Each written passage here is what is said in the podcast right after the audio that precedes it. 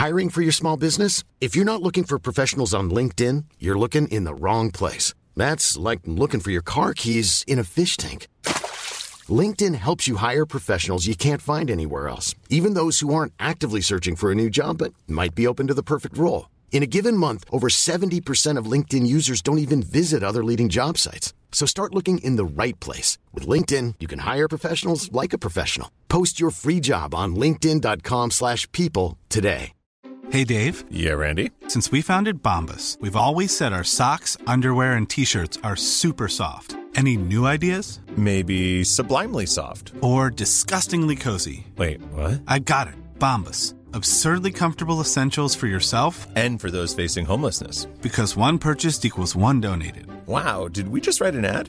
Yes. Bombas. Big comfort for everyone. Go to bombas.com/ACAST and use code ACAST for 20% off your first purchase. Even when we're on a budget, we still deserve nice things.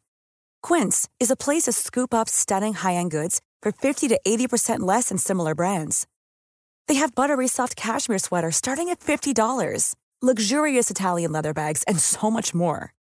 Plus, Quince only works with factories that use safe, ethical, and responsible manufacturing.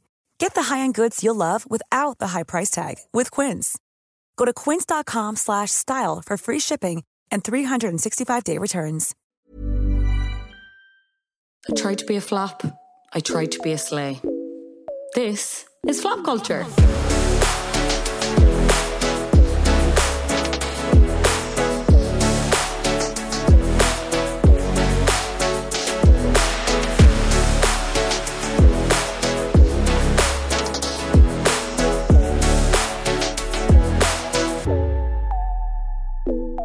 Welcome back to Flop Culture, a podcast where we mainly talk about flops, but we also talk about bops, we also talk about hot goss, everything in between. I'm your host, Fionnuala J, delighted to have you with me. Hope you enjoyed last week's episode with Louise Bruton on I Know Who Killed Me. Very appropriate coming up to Halloween, spooky season. I think you'll agree. If you haven't listened, go check it out.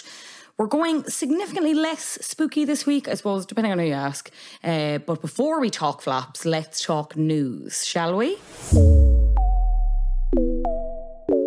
Maya Jama is the new host of Love Island, which we all already knew, didn't we, essentially? Good for her. Good choice. I do wonder if it's going to affect her contract with Glow Up, which is the makeup makeover show on BBC Three. That is really, really good. If you haven't ever watched, cannot recommend enough. Some of the seasons are on Netflix as well. She replaced outgoing host Laura Whitmore. They exchanged pleasantries on Instagram. Laura said she's going to be really good. We obviously have Winter Love Island coming up, set in South Africa this January, and then the normal summer season business as usual.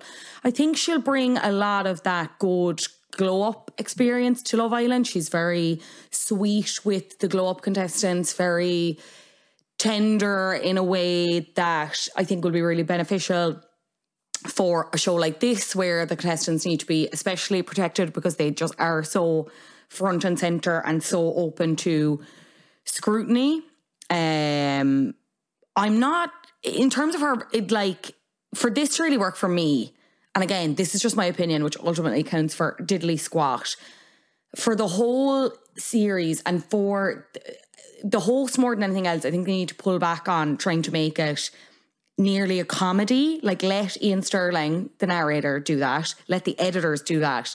Let the contestants do that. Because it's not funny when you're trying, like, really, really hard. And that's not to say that I don't actually think Maya Jama is funny. I think she's very naturally charismatic in a way that humour isn't laboured. If she is funny, it's very tongue-in-cheek. It's not her, you know, rigorously trying to set up a joke, here's the lead up, here's the punchline, et cetera, which was what I feel like they were really leaning on heavily with Laura, which didn't translate. That's why it felt, I think, kind of stilted as it did, especially with Aftersun.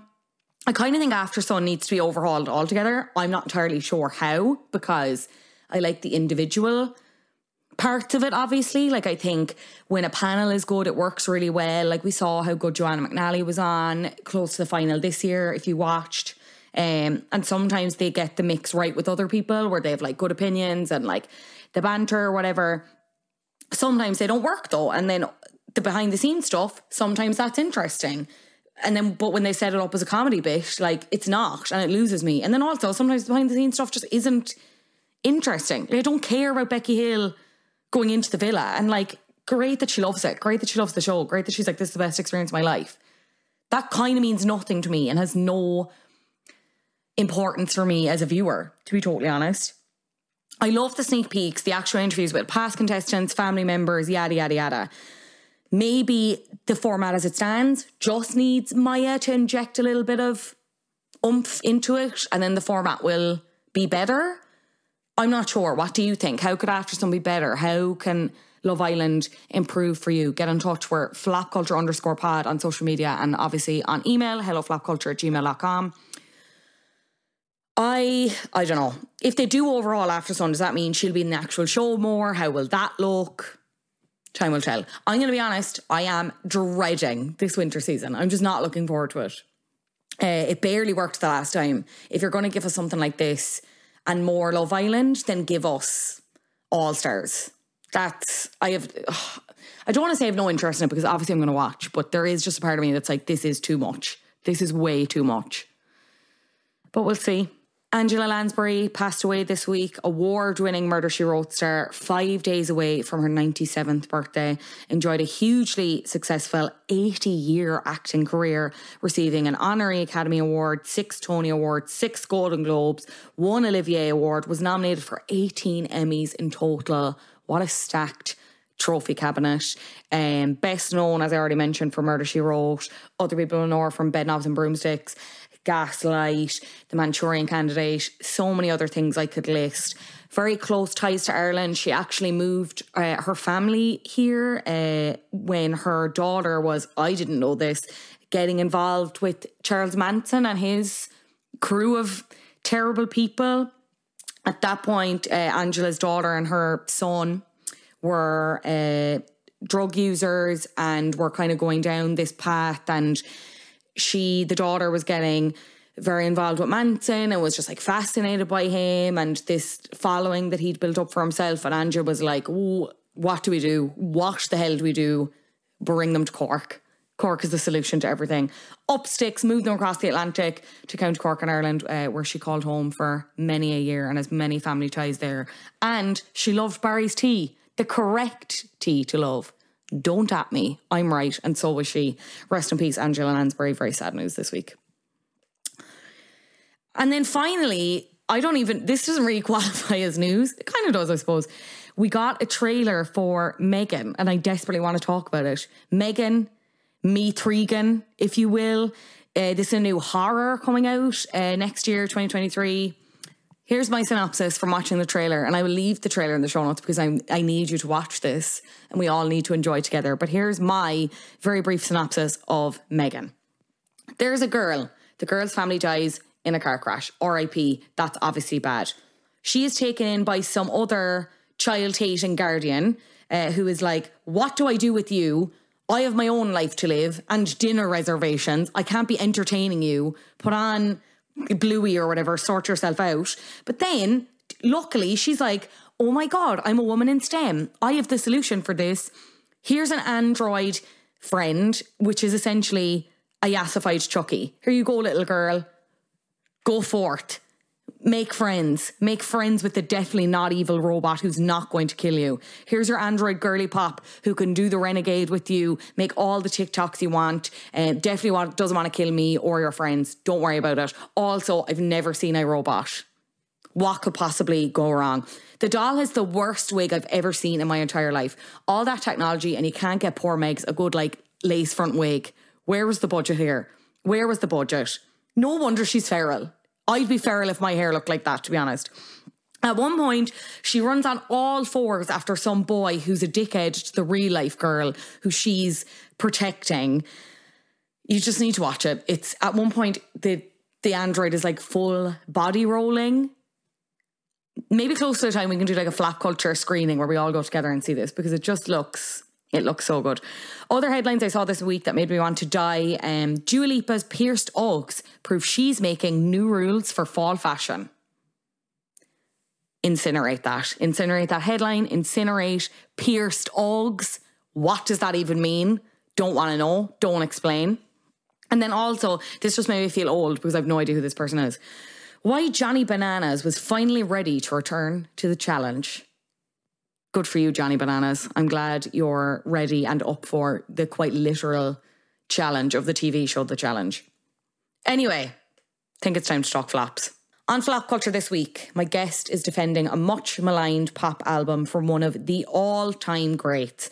Without this album, we would not have the pop culture kiss that sent shockwaves across the globe, or the disco and dance revival of the mid-noughties. While retrospective reviews have been kinder, initial reviews of this record were mixed, to say the least, with one reviewer calling it frequently self-indulgent, misguided, unpleasant, difficult to listen to, silly and humourless. But also consistent, uncompromising and unapologetic, which is also what people say about this podcast. Pop culture journalist and broadcaster Jenn Gannon joins me now to talk about Her Majesty herself, Madonna, and her 9th studio album, American Life. Jenn Gannon, thank you so much for joining me on Flop Culture. Thank you. Excited to be here. Tell the people what you picked. I had two in my mind, but I am first and foremost, I'm a Madonna gal, and I always think about, when people think about, you know, flops or stuff that's down the dumper, they always mention the American Life album by Madonna, and I am here to say absolutely not, girl. Is that a recent revelation for you, or have you always been fighting the good fight when it comes to American Life by Madonna? I've always loved it from minute one, from day one, from this very moment, second I ever heard the first note of American Life. I was like, I'm all in on this for sure. I had actually never listened to it all the way through, and when you'd said it, I knew of the album kind of within pop culture, just as you said, you know, when you talk about flops, it was a name that always came up. And then when you suggested, I was like, this is going to be really interesting to listen to all the way through because I never did, whatever. And then I realised I was actually kind of more familiar with it than I thought. Like, I knew American Life and I obviously knew Hollywood, like I knew the singles. But a very interesting album, not what I was expecting at all. I'm kind of glad I went in blind to it. Can you talk to me a little bit about where Madonna was in terms of her career? Because I was just saying off air, Madonna, as much as I adore pop music, I'd be the first to put my hands up. Madonna is like a black spot for me in terms of pop culture and learning, which is why I'm doing this podcast, because I want to learn these things. Like, I'd be most familiar in terms of eras with her. It's like Confessions on a Dance Floor and Hard Candy. Sure. So, Where does American Life fall in the Madonna Queen of Pop journey? Well, I mean, she was having a big time renaissance. Like, she was on the up and up, as in, like, post Erotica, when she came back with Ray of Light in 1998 and she worked with William Orbit, it was just sensational. It was like a rebirth. Everyone was like, oh my God, Madonna has done something like completely out of the bag. And she was like, you know, it's a drugs album without taking drugs, hint, hint.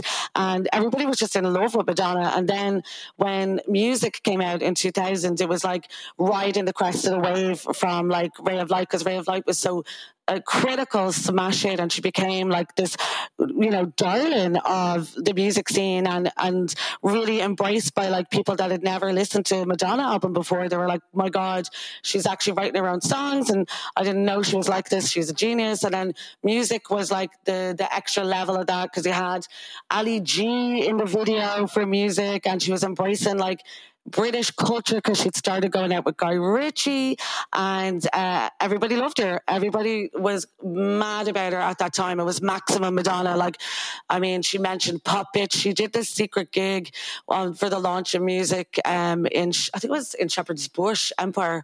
Correct me if I'm wrong, Madge fans, because they will. And she mentioned like Pop Bitch, and the crowd went wild, because it was really like, God, she knows stuff about, like, you know, what's going on in the world at the moment. She's not this removed, because, you know, because she was such a megastar, she could feel so removed. And then Snatch was released, Guy Ritchie's film, and they both wore T-shirts to the premiere of it, and he wore a t-shirt that like was like, you know, a music t-shirt, a small girl's t-shirt, and she wore like a Snatch t-shirt and had "Come and Soon" written on it. And then she had like this full-on suit at the premiere for Snatch, and I had Mrs. Ritchie on the back of it. So it was very much like she was becoming like the Mrs., like her and Doris, and very like Anglicized. And then when American Life came out in 2003, things had changed. She had full-scale moved to the UK, so America hated her anyway at that point. Then when the single came out, it was like, whoa, why are you talking about war? And why are you wearing a beret and looking like Che Guevara on the front of this album? Like, it was a ultra patriotic time for America because it was post 9/11, it was the Afghan war, and I think if you were anyway not towing the party line about like America the beautiful and fabulous, you were anti everything. Like you have to realize at that time in America things were wild, like as in there was like people from like the CW, that channel, like that show stuff like, well, later on it would show Gossip Girl, but it's stuff like, you know, Gilmore Girls and stuff, and like other channels that like CBS or NBC where Frasier was on, that they made them do these infomercials about how great America was, like just before the war kicked off in Afghanistan and just after 9/11, they were just like, America is amazing, rah, rah, rah. And then when American Life came out, and you know, just the last thing that Americans especially had heard from Madonna was her cover version of American Pie. And it was so, that's such a fable of Americana. And to go from that with her kind of wrapping an American flag around herself in the video, wearing a tiara, to then reappearing with this beret on and this very militant military feeling and very, they thought, an anti-American flex. It just went down like a fart in a spacesuit. For sure. You've touched on the themes because sonically and thematically this is an interesting album, and you said a massive departure for her. Can we talk about the pop landscape of the time? Because when you look at that year in terms of the other pop albums, because she'd been kind of the trailblazer for pop at that time, but in terms of that year you had Body Language from Kylie, Try This from Pink, which was her third album, which blows my mind. Britney was in her In the Zone era, Beyonce's debut album, Blondie was doing bits, Annie Lennox, Dido, Nelly Furtado. How sonically did this contrast to what, even beyond like what we knew Madonna for, how different was this in terms of the kind of mainstream charts and the pop landscape as we knew it then?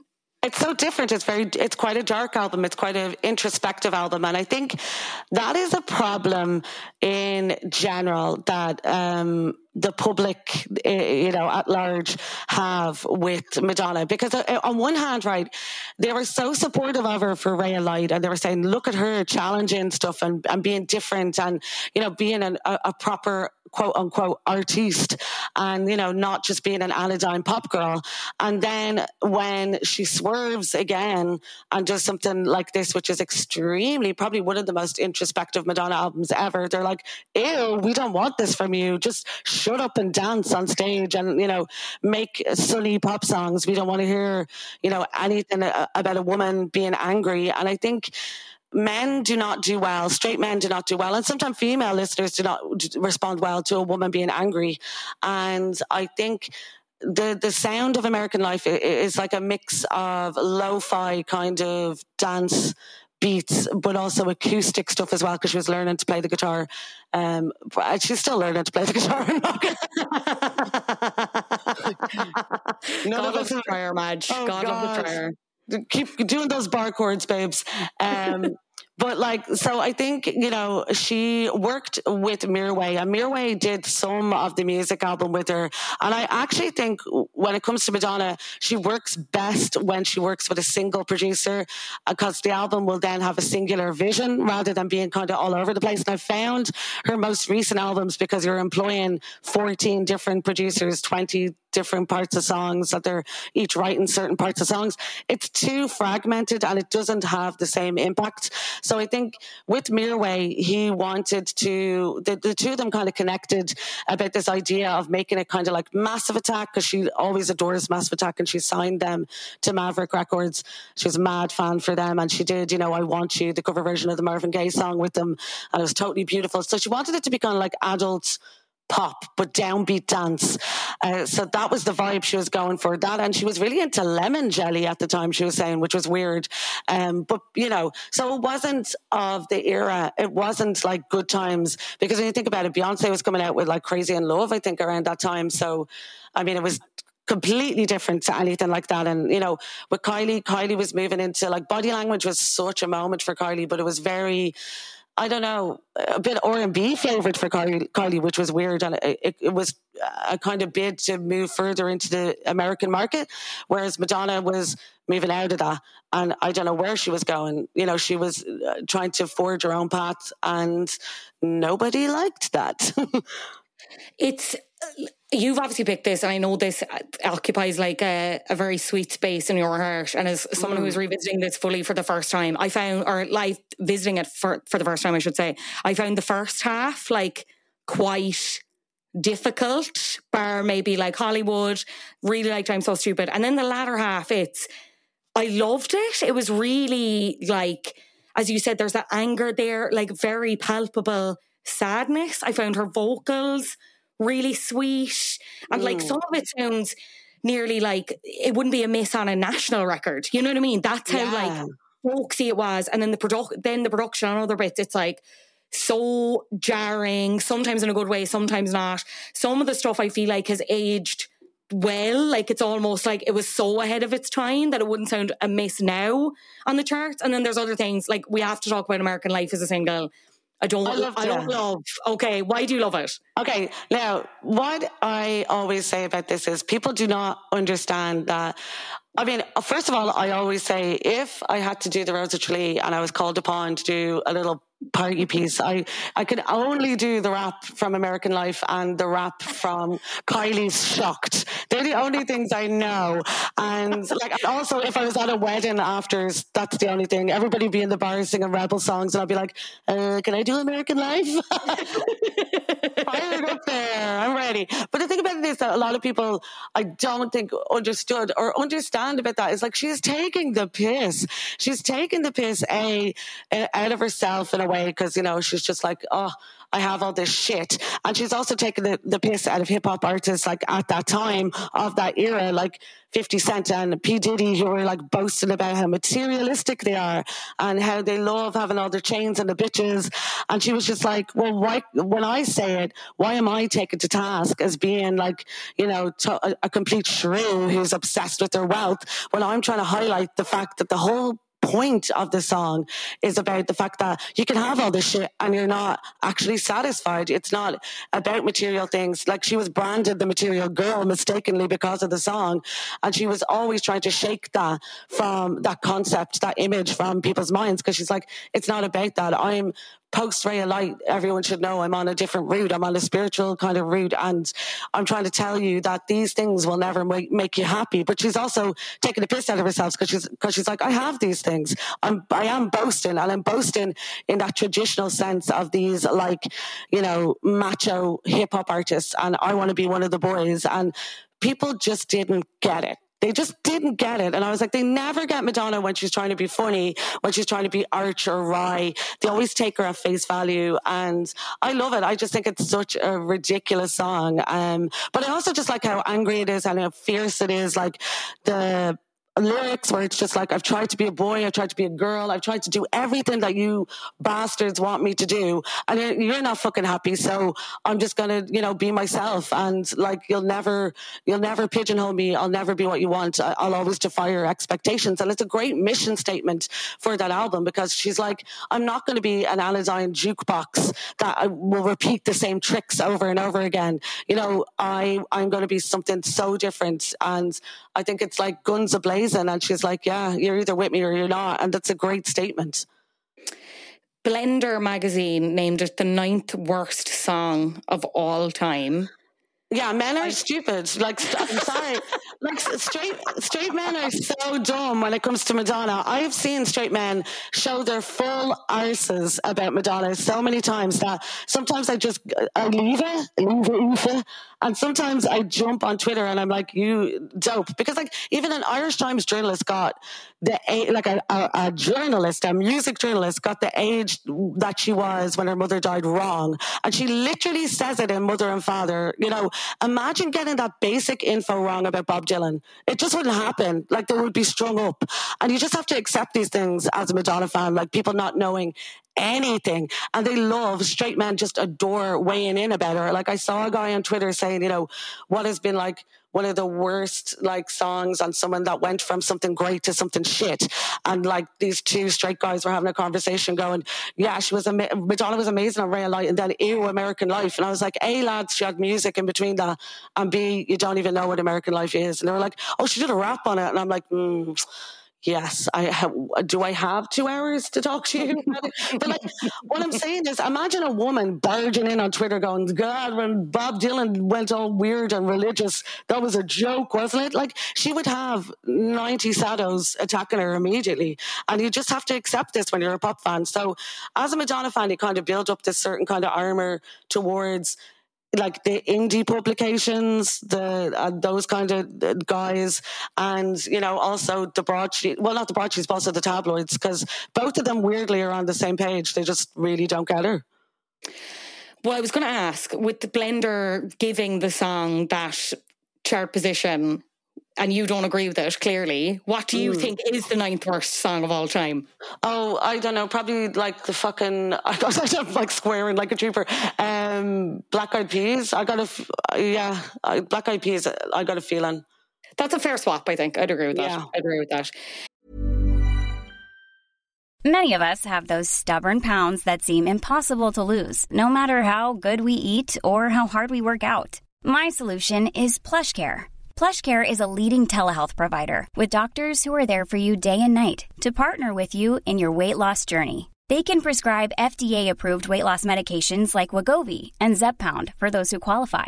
Plus, they accept most insurance plans. To get started, visit plushcare.com/weightloss. That's plushcare.com/weightloss. Hey, it's Paige DeSorbo from Giggly Squad.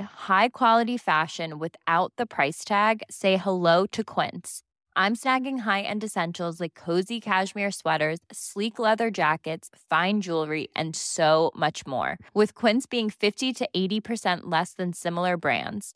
And they partner with factories that prioritize safe, ethical, and responsible manufacturing. I love that. Luxury quality within reach. Go to quince.com/style to get free shipping and 365-day returns on your next order. Quince.com/style. We talked about American Life, Hollywood as well as second single. I'm just going through the track list here. I'm So Stupid, Love Profusion, Nobody Knows Me, Nothing Fails, Intervention, Ecstatic Process, Mother and Father you mentioned, Die Another Day, which we'll get to in a second, Easy Ride, Hollywood. What was the reaction there? Because American Life came out, obviously, and then people hated that because it was so different, and for all the other reasons you said. Hollywood was kind of more... straight in the middle, not so straight in the middle, pop, yeah. Madonna being Madonna. What was the reaction like? She got into so much trouble because the video is a great video, but they were sued. She was sued because it was Guy Bourdin, the artist, like his photography, certain kind of photography by him from a certain era. It's exactly the same as that. And obviously she didn't credit that or say anything about it. And it was just a direct lift. So there was a lawsuit about it. So that in itself had its own controversy because Guy Bourdin, I don't know, he's French. What way do they say it? They always say it like Guy, don't they? A bit of Guy. I'm just taking it as Guy, whatever. I'm taking it as Guy. Madonna loves a bit of Guy. Come on. So his son sued them. So, I mean, it was not... This whole album was just mired in controversy because before that, like, the American Life video that Jonas Ackerlund did for her was banned. Like, well, actually, she pulled it because she was like, there was a lot of imagery in it of, you know, soldiers being... killed and, you know, people fighting a war. And she was like, well, there's a literal war going on right now in Afghanistan and I better not do that. So, you know, even when she was trying to be less politicized in the second single, Hollywood, even though it was talking about I think like the themes of this album are so prescient right now because, you know, Hollywood was talking about, you know, how fake everything is and how self-absorbed people are getting and they only care about the image. And like it kind of just preempted everybody being obsessed with selfies and Instagram.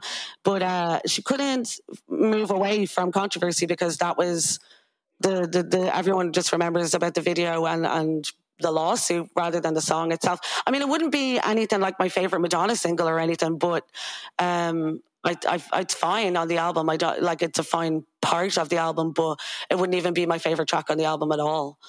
Die Another Day, then. Where do you stand on that? Obviously, the Bond theme for the movie of the same name probably could fall into a category of flops as well. If anyone wants to come on and talk about Die Another Day, someone did come on to talk about a Bond movie, but because I don't know when I'm releasing this or in what order just yet, I'm not going to say what it is. Okay. This is one, in my opinion, this is one of the best Bond songs. It's funny because, though, again, depending on what you read or who you ask, some people are like, it's class, or you've the Bond like enthusiasts who are like, it's not a Bond song. And that's mainly what was said at the time, again, because the production is very in line with the rest of the album. It's very like techie, jarring, like the kind of chopped up vocals. But I love it. Like, I think you ask Madonna to do a Bond song, she's not going to give you something conventional. So you have to know that. Like, she's going to do it in line with whatever she wants to do. And I think, you know, for a lot of people, for a lot of normos, like sad sacks, they just want someone like Adele, you know, screaming her lungs out about being depressed over a man. And that, you know, is not really Madonna's style. And as well, she always will come from things at a totally different angle where it's like, you know, she's like, I want to be James Bond. I don't want to be the Bond girl, whereas usually the Bond themes are all very phallic and sexualized. And I think they probably thought Madonna would be like, oh, she'll vamp it up and, you know, give a veiled reference to a peen or something. And she was just like, no, I'm going to talk about like the ego death, the death of the self. And I was like, this is so funny to me that they must have been, I would love to have seen their faces when they got them, like this song, when it dropped for them, what they were like. They were probably panicking, just going, there's nothing to this that we can promote as like, they wanted her to be Breathless Mahoney, like they didn't want her to be Madonna. And she was just like, nah, I'm into just like doing my fencing and rolling around on the ground and being like this action hero who, like in the video, she's being tortured, like, and that's just totally Madonna. She's just like, it kind of has that little bit of an S&M edge to it as well. And like, I just love that there's a whole stupid bit in it where she's like, Sigmund Freud analyzed this. And it's like, yeah, analyze James Bond, the biggest misogynist to ever walk the earth, and being like an absolute smash hit for like decades. So I think like, I don't know, I think they expected her to toe the line, especially because they were like, we're inviting you as a Yank into a British tradition because you're married to a guy from the UK. And she totally was like, nah, I'm going to subvert this shit and really piss you off. And I love that. You said Hollywood probably wasn't your fave from the record. So yeah. What is your fave? What do you think is the strongest song on this album? And then, by the other hand, where do you think she kind of falls the flattest? I guess my favorite, God, I have so many favorites on this album, and I'm not even joking. Like, Nobody Knows Me is probably one of my favorites, just because it's about how she just doesn't want to be perceived at all. And it's all like, you know, I don't waste my time reading magazines, and like, she just doesn't want the tabloid kind of intrusion on her life, and that she just thinks she's been, you know, misrepresented, and she can't, like, finds it very hard to speak for herself in that way. And I just love I just love the sound of it. I just think it's unbelievable. But another, like, I love Ecstatic Process is another absolute fave, because I think like when I broke up, when I had a massive breakup, I listened to that constantly, and that's just her and a guitar, and the words are just so intense, because it's a really personal album, because even though she was married at the time to Guy Ritchie, there were already cracks, and that album, I mean that song in particular, kind of addresses the beginning of that the end of that relationship already, because it's kind of like I lost myself in this relationship because I thought you were amazing. And she kind of was saying like, you know what, I'm special too. And it's like, imagine being Madonna and thinking you're not good enough. And he's Guy Ritchie, he's just going around pretending to be a cockney. Like, it's so embarrassing. But they would be like probably my two favorites. And I also love Mother and Father just because it's so vulnerable. It's about like the death of her mom and how devastating that was for her. I just think they're three of the best, definitely. On the other side of things, Love Profusion, I always skip it because it was on an ad. It was on a perfume ad, and it always still reminds me of, I think it was on a weird Estee Lauder ad. And I was like, imagine, oh, bye. So I can always live without that. I'm like, that's the only one. I think that is literally the only one I ever skip. Yeah, when I listen to it, that is the only one. That's a good enough reason to skip something for me, to be honest. Yeah. You mentioned there about how like personal and vulnerable she gets on this album. How big of a factor do you think that was in the album flopping, in inverted commas? Like, I know there's a myriad of reasons and we'll get into them a little bit later on and before I let you go, but like, how do you think that played a part in it? Because it's, I suppose, again, when you compare it to the artists that we talked about previously, it wasn't really what we were being sold at the time. And as you said, like, they were just married. Like, were we used to seeing that from her or no? No, I mean, I think with Ray of Light, people were like, oh, I'm delighted that she's talking about motherhood and like how happy she is to have a baby. And like everybody was really like, that's such a cool, you know, glimpse of, you know, being a mother and how meaningful that is. And they loved that kind of personal business from her. But then with music, like people were so high on new Madonna that with music, I think they loved the singles.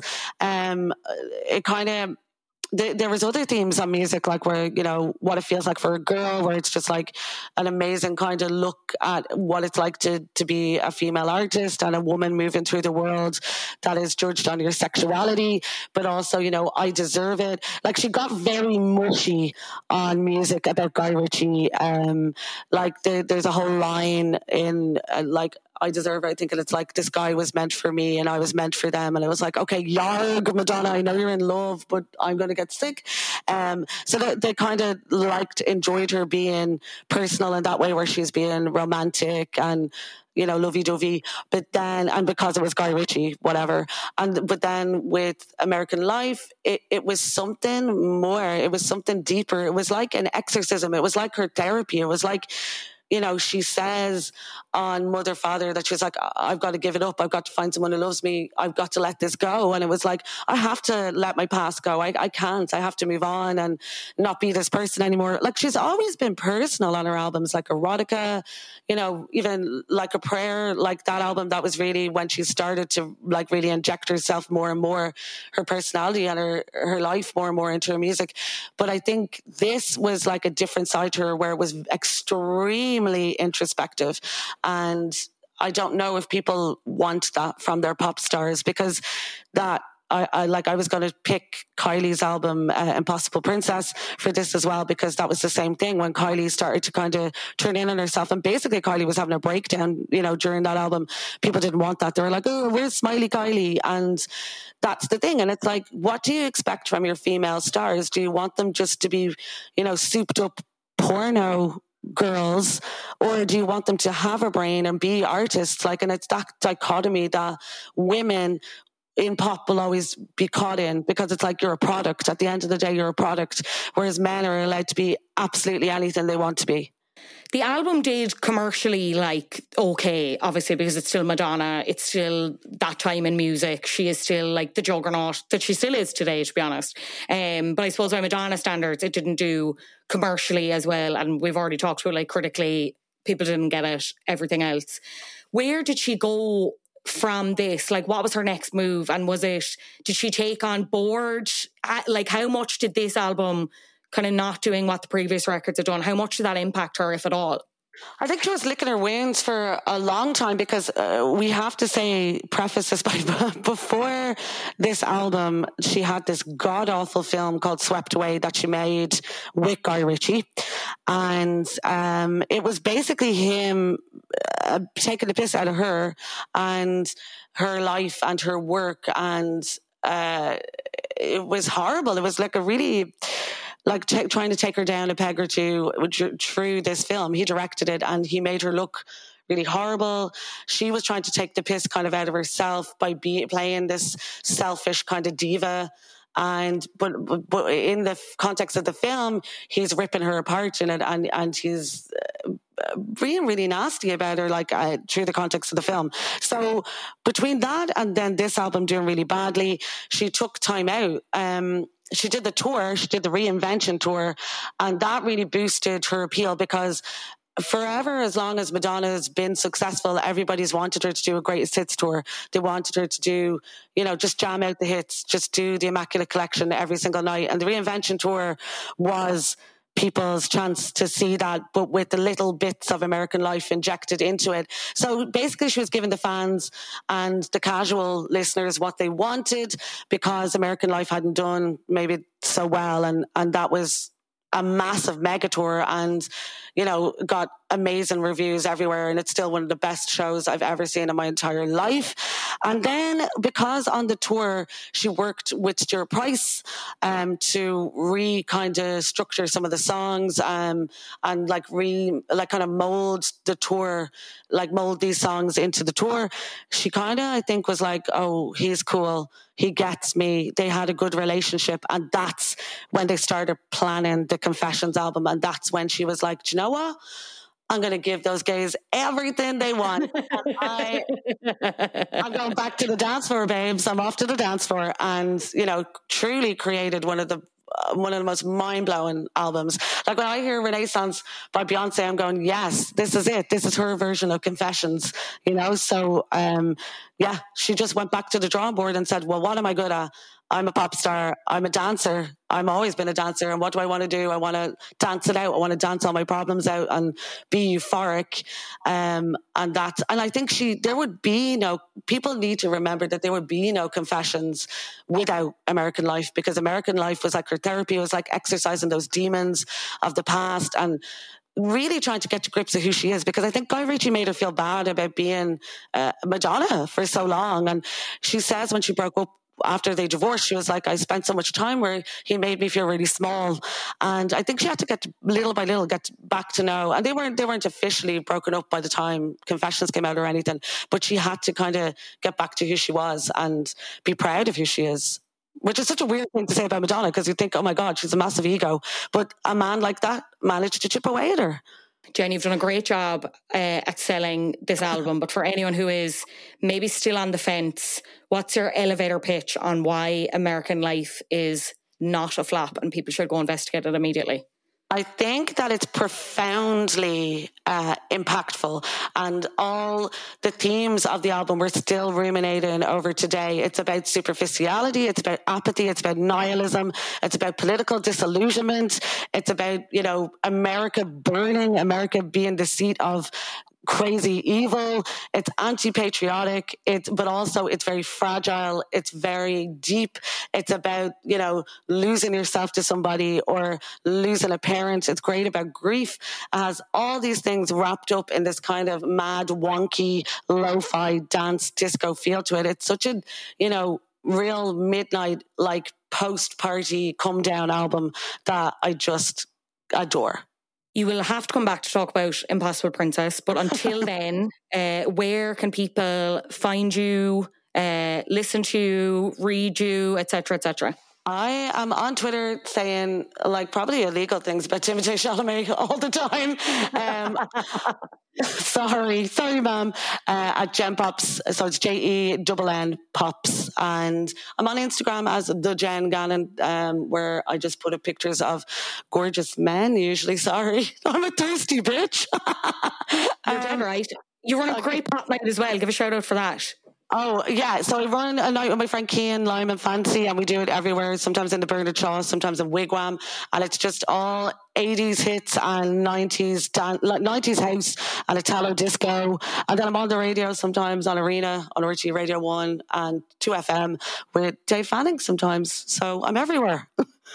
Here, there and everywhere. Jenn Gannon, it has been an absolute pleasure to receive this Madonna education from you, and I'm absolutely serious about coming back to talk about Impossible Princess, because that's another album I know nothing about. So thank you so much, Jenn. Thank you. I will definitely be there. Big thanks again to Jenn for stopping by. She will be back, no doubt. And also a hearty congratulations to Madonna herself on recently coming out via TikTok. It's a very 2022 sentence, is it? Good for her. Let this be the year that we reject capitalism and men. That's what I say. If anyone hasn't seen that video, I'll link it below. I can't explain it. I hope that it someday makes its way into books about media literacy or something. But anyway, until then, let's see who is top of the flops this week. You're a flop. Top of the flops this week is Nicola Peltz-Beckham for naming her dog with Brooklyn Beckham label. Roll the clip at him. Fun fact about Brooklyn. He loves labels like in your clothes. And so last year for Christmas, I had a suitcase full of them customized for him. That's why our dog is named Label. Yes, Peltz-Beckham was speaking to British Vogue, sharing what's in her handbag, as you do. And in the handbag, she had this label, and she started telling the story, which was kind of sweet if she just hadn't. Anyway, whatever. She started telling me a story about how Brooklyn is obsessed with labels, like from clothes. And for Christmas, she ended up getting him, as a Christmas present, all of these custom-made labels that say, like, different sweet things on them, whatever. But he is so into labels that it led to them naming their dog Label. Label. The only animal with the name Label that I recognise is that little cute bitch from Animal Crossing who makes clothes, okay? Everyone else does not exist to me. You're unhinged. Unhinged. That's like naming your dog Sleeve. Do you know what I mean? Or Buttons. No, actually, sorry, Buttons works. Buttons does work. Collar. Fetch collar. Dogs wear collars anyway. Moronic. Moronic. That couple, I don't understand them. Quite frankly, I don't want to understand them. I never will. Some things are enigmas. Enigmas wrapped in riddles. That couple is one of them. And that is all I have to say on that. Is your dog name Label? Don't message me if it is. I don't want to know. I don't want to know about your life choices. That's all I'll say on that. Thank you so much for listening to another episode of Flap Culture. We are on Instagram and TikTok under flapculture_pod, and you can get in touch at helloflapculture@gmail.com. If you leave a 5-star review and your name or nickname on Apple Podcasts, I would recommend a bop or a flop to you. So get them in. You'll get a nice specialist recommendation from myself. You can also leave a 5-star review on Spotify if that's your listening platform of choice. Today's bop is for Disappointed 34565. I hope you're not disappointed with this recommendation. I don't think you will be. Nick and Nora's Infinite Playlist. It's a 2008 American romantic comedy drama starring Michael Cera and Kat Dennings, written by Lorene Scafaria, people will know from Hustlers, aka the greatest movie of all time, and it's based on the novel of the same name by Rachel Cohn and David Levithan, and it tells the story of teenagers Nick and Nora, played by Michael Cera and Kat Dennings respectively, who meet when Nora asks Nick to pretend to be her boyfriend for 5 minutes. Over the course of the night they spend together, they try to find their favourite band, Secret Show, and search for Nora's drunken best friend. It's a very good, I haven't watched it in a few years, so I'm going to watch it this weekend as a treat. And thank you again, Disappointed 34565, for your 5-star review. Podcast has been edited, as always, by the lovely Adam Shanahan, and artwork is by Brian Lambert. With that, I will see you next week. Toodaloo!